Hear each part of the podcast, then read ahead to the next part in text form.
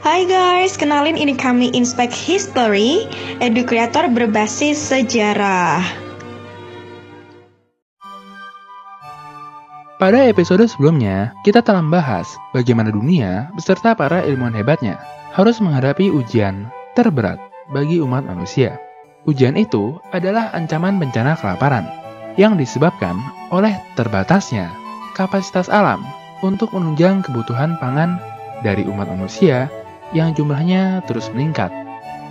Dalam karyanya yang berjudul Esai mengenai prinsip pertumbuhan penduduk, Malthus pernah mengatakan hal-hal serupa yang dikatakan oleh Thanos, seperti mengurangi populasi manusia demi menjaga keseimbangan dunia, entah melalui peperangan, wabah penyakit, atau faktor-faktor lainnya. Pada tahun 1908, para ilmuwan sudah memahami masalahnya. Mereka juga paham akan solusinya. Yang dibutuhkan saat itu hanyalah mewujudkannya menjadi kenyataan. Faktanya, Mewujudkan solusi menjadi kenyataan ternyata bukanlah hal yang mudah. Saat itulah Fritz Haber, seorang ilmuwan Yahudi dari Jerman, berhasil mengubah sejarah dengan penemuan besarnya, yang di kemudian hari akan dikenal sebagai proses Haber. Proses Haber pada dasarnya adalah proses fiksasi nitrogen yang mampu merubah unsur nitrogen di udara dan hidrogen untuk menghasilkan amonia secara sintetis. Dengan penemuannya, amonia yang telah dihasilkan dapat dikonversi menjadi pupuk nitrogen, yang kemudian dapat dimanfaatkan untuk memenuhi berbagai kebutuhan pertanian. Mungkin ada yang bertanya, Ya elah Min, Min, cuma ngubah unsur kimia doang, apa hebatnya sih? Bagian dari kita mungkin percaya, yang namanya pertanian itu gak jauh-jauh dari keenam hal ini, yaitu nyangkul, nanam benih, nyiram, tanamannya tumbuh, berbuah, terus dipanen deh. Faktanya, pertanian melibatkan begitu banyak hal lainnya, seperti pengetahuan akan tanah, tanaman, cuaca, dan lain-lain. Dengan pemahaman yang menyeluruh mengenai pertanian, seorang bahkan dapat menjadi ahli strategi jenius, seperti Chu Keliang, yang seperti perkataan dalam karyanya, hanya seorang petani dari Nanyang yang dirubah oleh Fritz Haber bukan hanya unsur kimianya saja. Ia berhasil merubah apa yang dalam pertanian dikenal dengan istilah siklus nitrogen, sebuah siklus yang sangat penting bagi kegiatan pertanian. Oke, oke, mungkin udah pada pusing ya lihat rumus-rumus kimia. Mimin coba jelasin semudah mungkin. Kita semua tentu percaya, ada tanah yang subur dan ada juga tanah yang kurang subur. Apa yang membedakannya? Kasarnya, ada dua faktor, yaitu yang pertama, seberapa besar kandungan nutrisinya, dan yang kedua, seberapa cepat tingkat pengembalian nutrisinya. Jika tanah itu digunakan untuk kegiatan pertanian. Masih ingat dengan kisah Yusuf yang dipercaya oleh Raja Mesir atau Firaun untuk mengatur pertanian mengenai masa tujuh tahun kelimpahan dan juga tujuh tahun kelaparan. Salah satu yang ia manfaatkan adalah Sungai Nil. Hah? Masa iya sih? Penasaran? Masih ingin tahu? Sebelum itu, mohon di-subscribe dulu ya guys. Dan jangan lupa di-share juga ke teman-teman lainnya. Terima kasih. Sungai Nil adalah sungai yang sangat mudah diprediksi, di mana siklusnya oleh orang Mesir dibedakan menjadi tiga periode, yaitu Peret, Semu, dan Aket. Keberadaan Sungai Nil menunjang berbagai kehidupan seperti buaya, kuda Nil, burung, ikan, dan hewan-hewan lainnya. Kotoran dari hewan-hewan inilah yang berperan sangat penting dalam memulihkan nutrisi untuk kegiatan pertanian. Hal inilah yang dalam pertanian dikenal dengan siklus pertanian. Selamat, kamu sudah mempelajari salah satu prinsip terpenting dalam pertanian.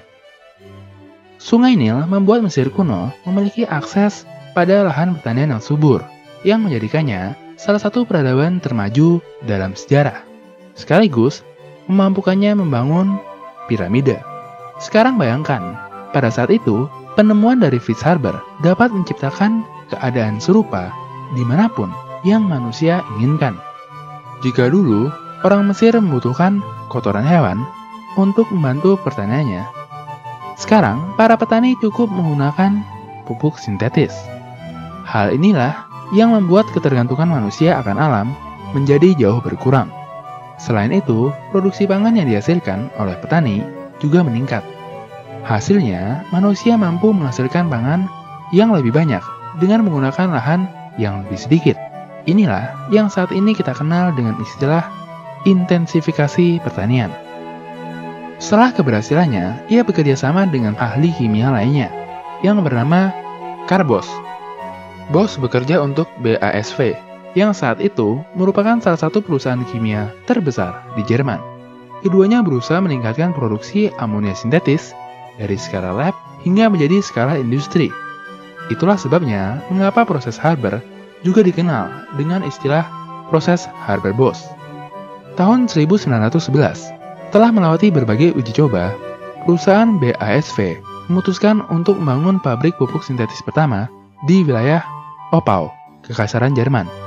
Pabrik ini beroperasi sejak tahun 1913 dengan tujuan untuk menghasilkan pupuk nitrogen secara massal. Bagaikan sihir, melalui penemuannya, ia berhasil meningkatkan produksi pangan secara signifikan. Namun yang terpenting, ia berhasil mencegah terjadinya bencana kelaparan yang selalu mengancam umat manusia dari waktu ke waktu. Berkat penemuannya, Malthus dan ramalan kelaparannya saat ini hanya menjadi dongeng pengantar tidur.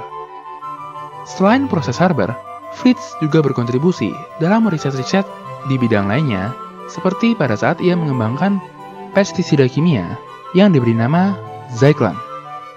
Pestisida tersebut memiliki kandungan aktif bernama hidrogen cyanida dan merupakan pestisida modern yang diproduksi secara massal guna melawan hama pertanian. Melalui kedua penemuannya, ia mungkin dapat digolongkan sebagai ilmuwan yang paling berjasa dalam mengubah pertanian tradisional yang serba organik menjadi pertanian modern. Dalam bukunya, Enriching the Earth, Vakal Smil menyatakan, proses Haber sebagai penemuan terpenting pada abad ke-20 yang menyediakan kebutuhan pangan bagi setidaknya setengah dari populasi manusia yang hidup saat ini. Mungkin masih banyak yang nggak tahu dengan tokoh yang bernama Vaclav Smil. Bahkan, mereka yang mengambil jurusan pertanian aja mungkin nggak tahu. Oke, Mimin jelasin dikit. Vaclav Smil adalah seorang ilmuwan yang sangat berpengaruh dari Kanada, yang karya-karyanya sangat direkomendasikan oleh Bill Gates untuk dibaca oleh masyarakat. Bill Gates yang pernah membaca hampir seluruh karyanya pernah menyatakan, saya menunggu karya-karya terbaru darinya seperti masyarakat menunggu film terbaru dari Star Wars. Selain itu, dalam buku ini, Fritz Haber juga dipuji atas penemuannya yang berhasil meniru Musa dalam menghasilkan roti dari udara. Jika buku dari Oxford saja berani menuliskan kalimat seperti itu, hal ini tentunya bukan main-main guys. Saat ini, mungkin kamu mulai mengerti, atau bahkan sudah setuju jika Fritz Haber mendapat hadiah Nobel atas pencapaian besarnya dalam bidang kimia. Sekalipun demikian, sebagai seorang ilmuwan, ia juga pernah berkata, Saya percaya di saat damai, seorang ilmuwan melayani dunia, namun di saat perang, seorang ilmuwan melayani negaranya. Dalam episode mendatang, kita akan melihat bagaimana perkataannya menjadi kenyataan. Hai, bantu kami dalam memproduksi lebih banyak konten sejarah dengan mengklik tombol subscribe. Dan jangan ragu untuk memberikan saran komentar, atau pertanyaan. Terima kasih.